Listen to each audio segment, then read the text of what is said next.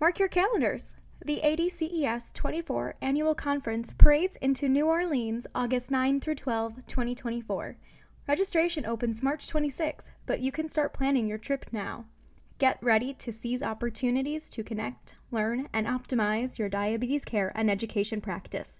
Stay tuned for updates at adces24.org.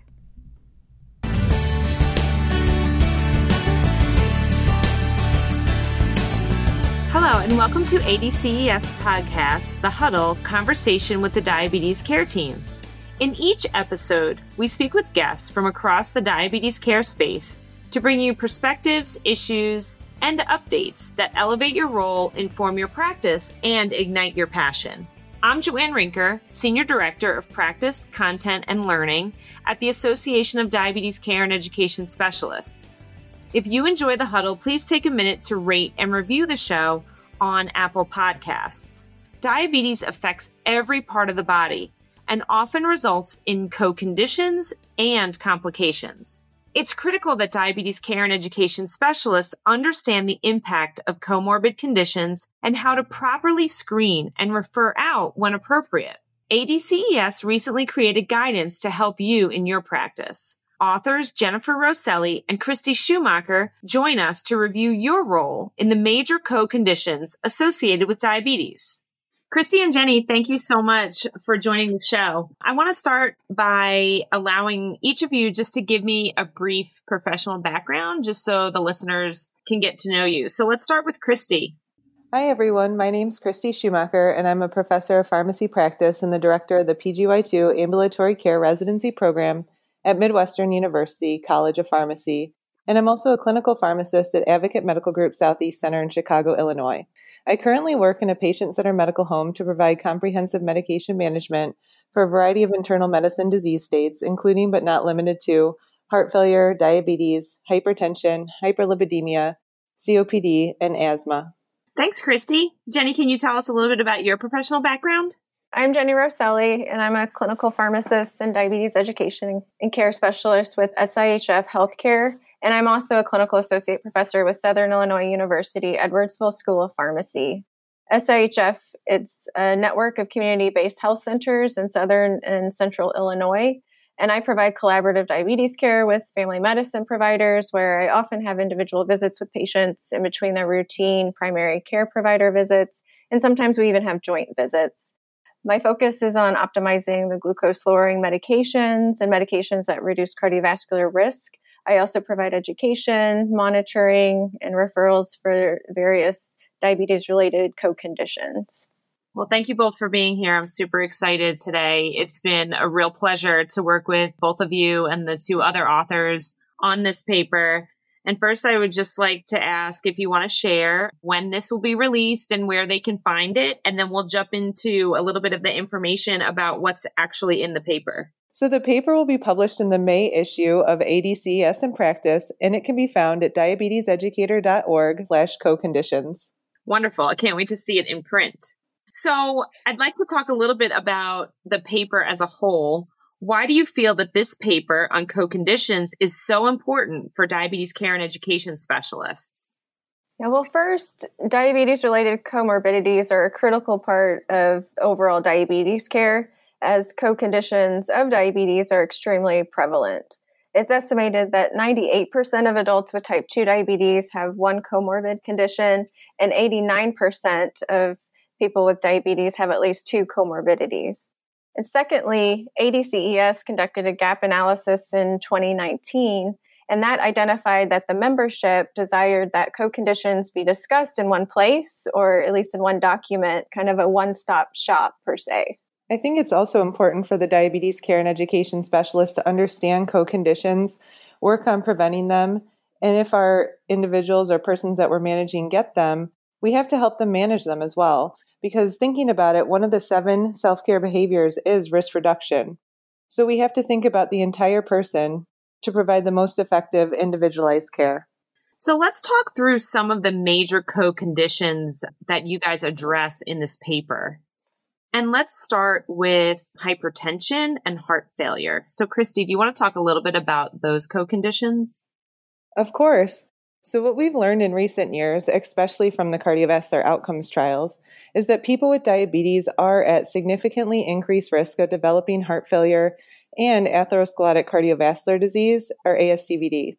So, hypertension or high blood pressure is the largest factor for cardiovascular disease, and it's a strong risk factor for ASCVD, heart failure, and microvascular complications in persons with diabetes.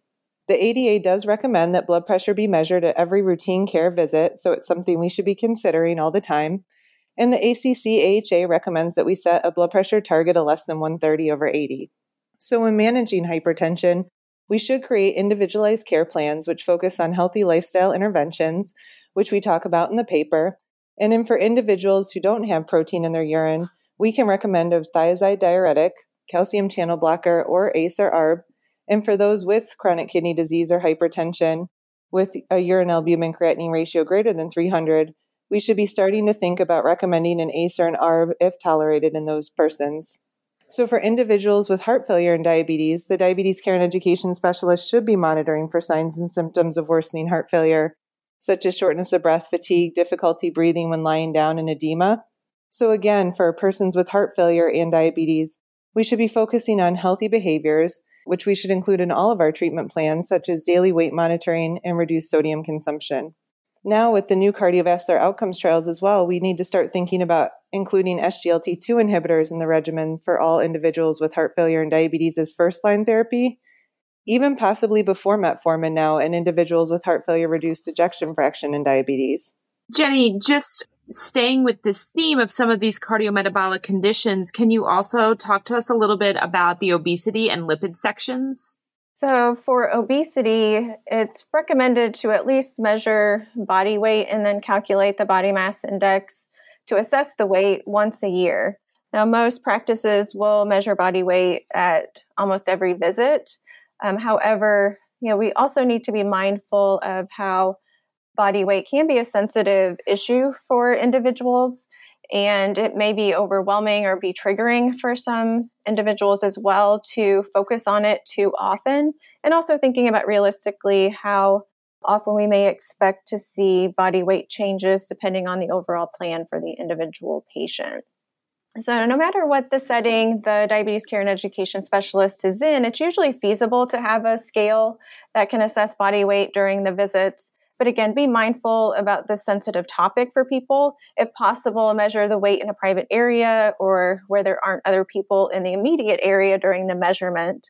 And when discussing weight and strategies for maintaining or achieving a healthy weight status, do so in a respectful and non judgmental way. Have collaborative conversations with patients about what may work best for them in terms of um, lifestyle modifications. Uh, the diabetes care and education specialist can refer people with diabetes who have body weight in the overweight or obese category to medical nutrition therapy and also for diabetes self management education and support programs. A lot of diabetes care and education specialists are involved in either both of those types of therapies or one or the other, but sometimes you may be in more of a general role and can be more of the referring agent to ensure they're getting more intensive education and support. Regardless of the diabetes care and education specialist discipline, whether it's a nurse, a pharmacist, physician, everyone should be able to provide basic education about meal planning and strategies for all people with diabetes to at least get them started or to provide some simple approaches that they can use to take in nutrition in a healthy way. So, something like using the plate method, for example. Another important thing is to assess people with diabetes for disordered eating and food insecurity. So, for someone who may be identified as having disordered eating, uh, they should be referred to a behavioral health specialist. For someone who may be exhibiting food insecurity, then uh, the diabetes care and education specialist can assist with resources to accessing food or maybe getting a social worker involved in that situation. In terms of individual diabetes care and education specialists who want to be more involved in coaching the person with diabetes who has overweight or obesity they can you know really have a lot of touch points with that individual. So what's recommended is 14 sessions over six months. Um, working with the person with diabetes to achieve a 5% reduction in body weight over that six month period. ADCES also has a practice paper that can be extremely useful for helping people who have obesity. It's called Addressing Obesity and Diabetes. Um, so please check that out for more information. In terms of uh, lipids, so the diabetes care and education specialist should be involved with assessing the patient's atherosclerotic cardiovascular disease risk. And so making sure that the patient is receiving the recommended lipid panels and utilizing that, especially for patients who are between the ages of 40 to 75, to identify what their estimated 10 year ASCVD risk would be. Uh, for those individuals who are 40 to 75 years of age, generally they should be receiving a statin and using that ASCVD risk to educate the patient about the likelihood of having a cardiovascular event, as well as how statins can help reduce that risk. So they understand it's not just for making the cholesterol panel look pretty, but it's more for the long term risk reduction to prevent those catastrophic problems such as myocardial infarction or strokes. Thanks, Jenny. Let's talk a little now about some of the microvascular complications. Christy, let's start with you and maybe talk a little bit about retinopathy, kidney disease, and the DCES role in these complications. Sure. So let's start with retinopathy. We know that diabetes related retinopathy is the leading cause of new adult blindness in the US, and reports indicate only approximately half of people with type 2 diabetes receive the recommended annual eye exam. So it's important we're keeping an eye out for this for all of the people with diabetes that we're managing. So in my clinic notes, I actually include in there when was the last time that they've had their annual eye exam and then when they're due for the next one. And in that way, I can make sure that they always have an active referral in their chart. So, the preferred screening is a dilated comprehensive eye examination, and we do need to ensure that individuals with diabetes have a referral and their, their eyes are checked yearly. Sometimes our physicians do do vision screenings in the clinic, and those are helpful. However, we should educate persons with diabetes on the importance of yearly dilated eye exams and other important modifiable risk factors such as managing blood pressure, cholesterol, and glycemic therapy. In regards to kidney disease, diabetes related kidney disease is another prevalent complication associated with diabetes. And despite being a well known and prevalent complication, only 25% of individuals with chronic kidney disease and diabetes are even aware that they have chronic kidney disease. So, this is a huge educational piece that we can play as diabetes care and education specialists. So, persons with diabetes should have their urine albumin creatinine ratio and EGFR assessed yearly and if they have diabetes related kidney disease, then it should be assessed twice yearly. So, the treatment of diabetes related kidney disease should include the optimization of blood glucose and blood pressure management, as well as healthy behaviors such as a low sodium meal plan, limited alcohol consumption, exercise, and smoking cessation. SGLT2 inhibitors recently have been shown to reduce the risk of diabetes related kidney disease progression. So, we should consider these in persons with diabetes who have a urine albumin creatinine ratio greater than 300 ACEs and ARBs are also recommended for our non pregnant adults with hypertension and a urine albumin creatinine ratio greater than 300 and or if they have an EGFR less than 60. So it is important to remember that as kidney function changes, medication dosing recommendations and insulin requirements will also change and they will need to be assessed more frequently. In persons with chronic kidney disease, we want to make sure that we are monitoring their blood sugars more frequently, just in case we do need to make more frequent medication adjustments.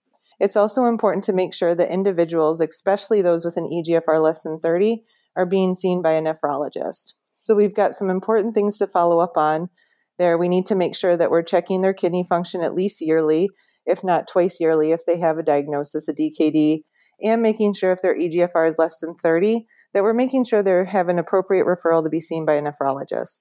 Thanks, Christy.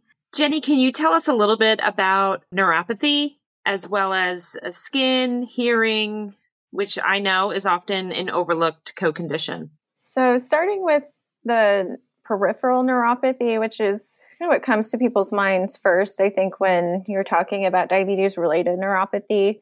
And as far as screenings go, I think one thing that diabetes care and education specialist can do is to ensure that the patients are receiving the annual foot exams. Uh, so, for adults and children who are over the age of 10 uh, with type 1 diabetes, it's recommended to start the annual foot exams five years after diagnosis And individuals who have type 2 diabetes, that foot exam should be started at the point of diagnosis. And of course, it should be annual. And one thing we also can do is foot inspections for individuals who are identified as having foot abnormalities or foot related complications or complaints.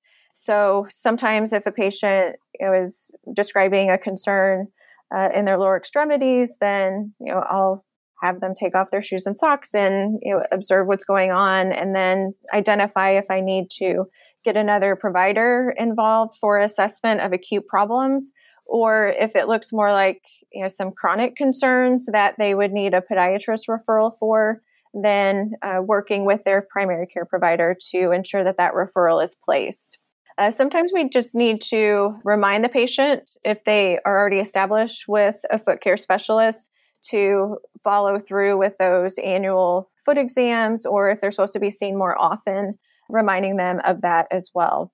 Another thing is to identify symptoms of neuropathy that the patients may be experiencing, the you know, traditional pinprick feelings, numbness, tingling pain.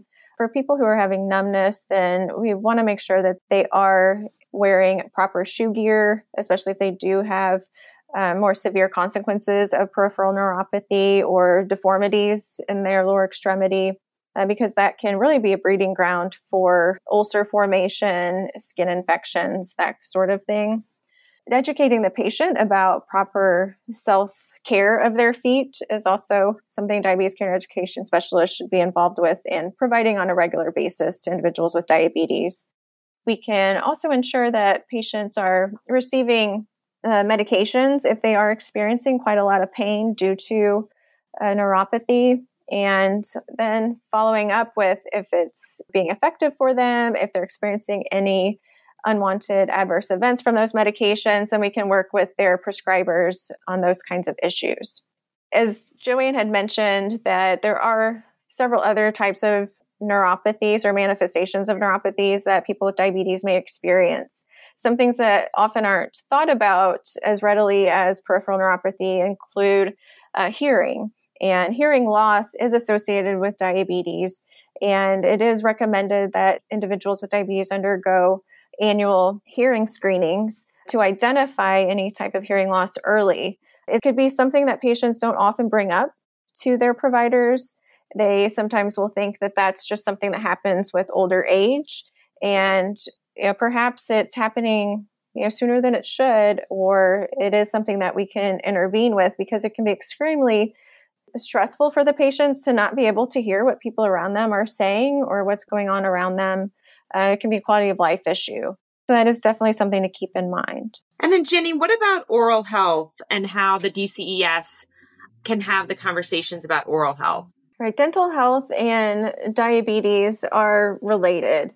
And so there can be a number of oral manifestations uh, that patients who have diabetes may experience, such as having dental cavities, infections, dry mouth, taste disturbances, and periodontal disease. And what we want to recommend for the person with diabetes is that they are maintaining good oral health, that they are also following up with their dental provider at least annually for the periodontal disease screenings. It's also important for the individual to have regular teeth brushing. And so that should be part of kind of a checklist that we provide the individual with diabetes in terms of their self care. So recommend that they are brushing and flossing uh, twice a day, ideally. It would also be ideal that they're seeing their dental provider at least every six months, but at a minimum, again, annually is recommended.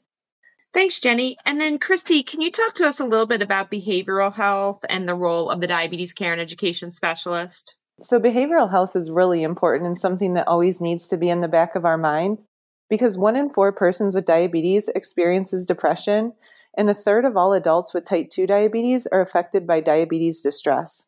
So, the behavioral demands of diabetes self management, such as taking the medications, checking blood sugars, watching their food intake and eating patterns, as well as physical activity and how it influences blood glucose readings, and the potential for actual disease progression, those are directly associated with reports of diabetes distress in our population. The diabetes care and education specialist should assess for signs and symptoms of diabetes distress such as depression, anxiety, eating disorders, cognitive abilities related to the management, using validated tools at the initial visit and then periodically thereafter. So, really kind of taking a look at the person with diabetes and assessing, you know, what's their mental health look like? Do they have any underlying depression, anxiety?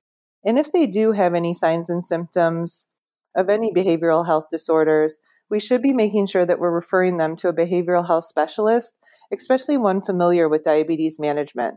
So, this should occur at our initial visit as well as visits thereafter, just ensuring that our individuals or patients that we're managing are getting the care that they need.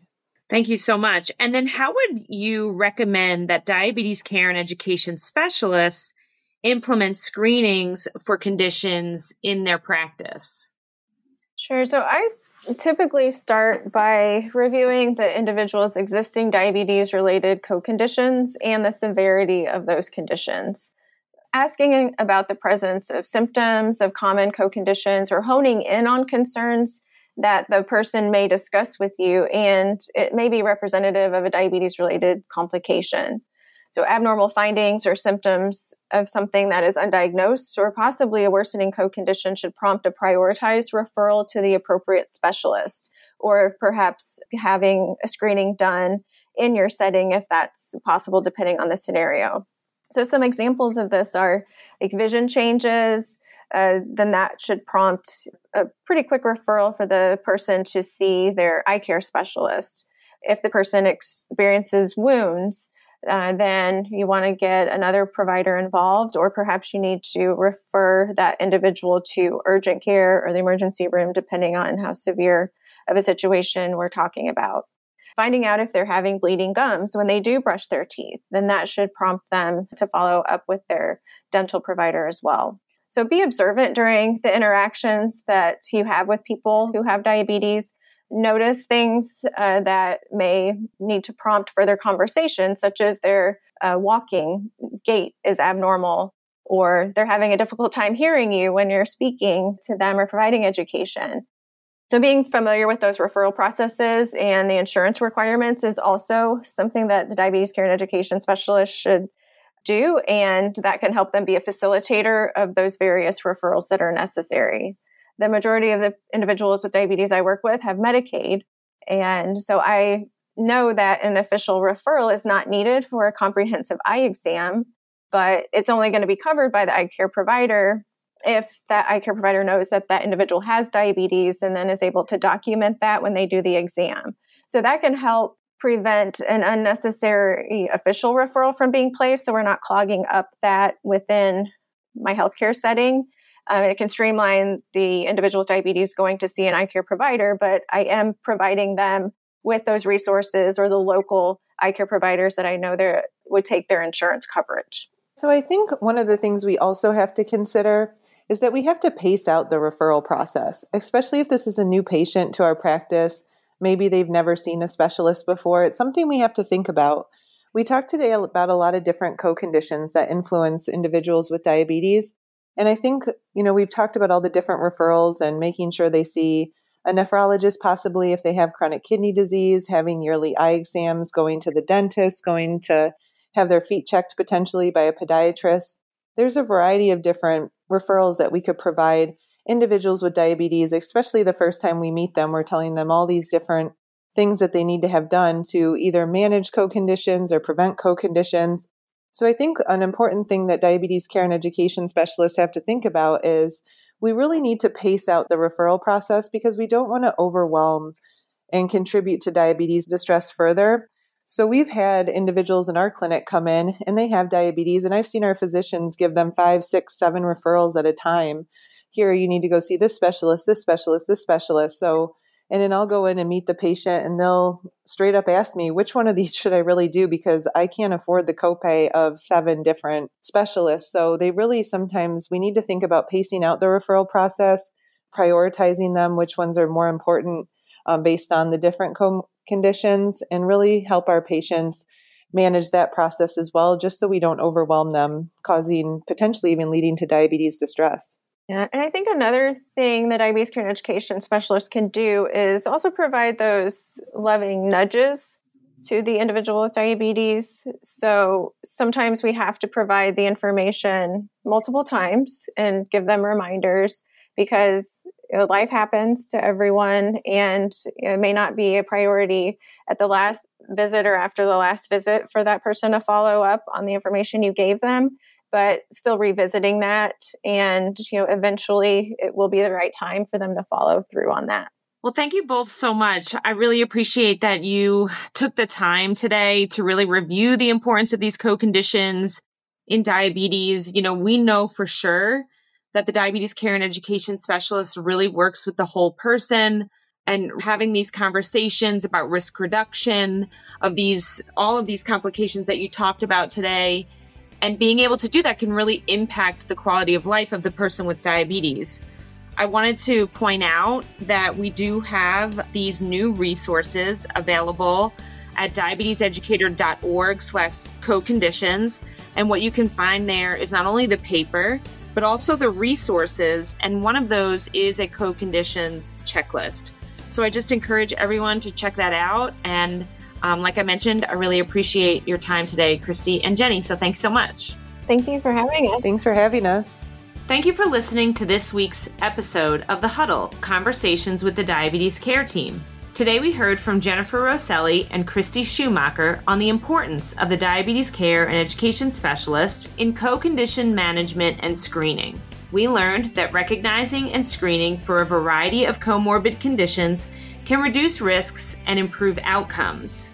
To access new guidance from ADCES on co-conditions, Visit diabeteseducator.org slash co-conditions. Membership at ADCES gives you access to the education, networking, and resources to improve your practice and optimize outcomes for your clients. Find out what ADCES can do for you at diabeteseducator.org/join. The information in this podcast is for informational purposes only and may not be appropriate or applicable for your individual circumstances. This podcast does not provide medical or professional advice and is not a substitute for consultation with a healthcare professional. Please consult your healthcare professional for any medical questions.